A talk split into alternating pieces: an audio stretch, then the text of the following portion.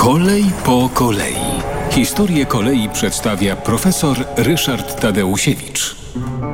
Koleje początkowo opierały się albo na wyżłobieniach w płytach y, kamiennych, po których poruszały się pojazdy z napędem konnym albo linowym, albo na takich y, belkach, czyli po prostu szynach, ale drewnianych. To były no, rozwiązania wygodne, ale niestety nie tak dobre, jak, jak byśmy chcieli i to była jedna z barier, która powodowała, że kolej nie rozwijała się aż tak szybko, jak, jak byśmy tego chcieli chcieli, jakbyśmy, jak to ostatecznie miało miejsce. Rozwiązaniem, które bardzo znacząco posunęło naprzód e, sprawę kolei, e, było zastosowanie szyn stalowych, metalowych, e, żelaznych, takich, które gwarantowały przy również metalowych kołach zarówno napędzającego parowozu, jak i tych no, wagonów, które, były, które jeździły, zapewniało możliwie największą sprawność, czyli można było przy stosunkowo niewielkiej sile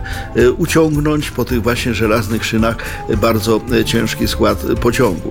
To była zaleta. Natomiast wadą było to, że poprzez y, no, styk metalowego koła z metalową szyną y, trudno było przekazać silny impuls napędowy.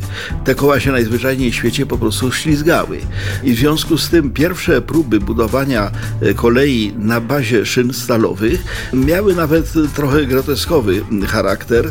Mianowicie Matthew Murray, taki wynalazca angielski, w 1812 roku zaproponował zaproponował, żeby wzdłuż całych torów była taka zębatka, żeby napęd jego lokomotywy, ona miała nazwę Salamanka, był y, kołem zębatym, y, które toczyło się po specjalnie do zrobionej zębatej szynie obok normalnych torów.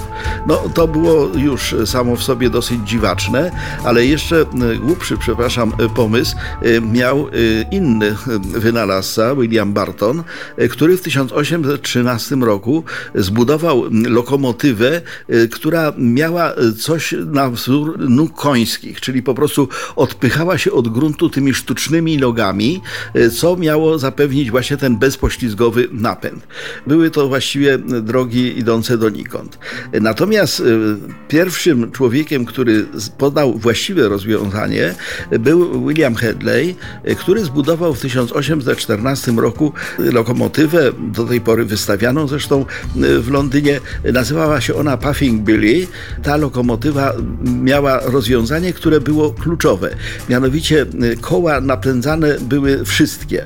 W tym wypadku na razie dwie osie, potem y, ten, ta liczba kół równocześnie napędzanych i równocześnie wobec tego no, odpychających y, ten skład od torów, napędzających ten skład wzdłuż torów, były zblokowane 3, 4, a nawet 5 razem kół. Ale Puffing Billy był pierwszy i warto go odwiedzić w Londyńskim Muzeum Techniki.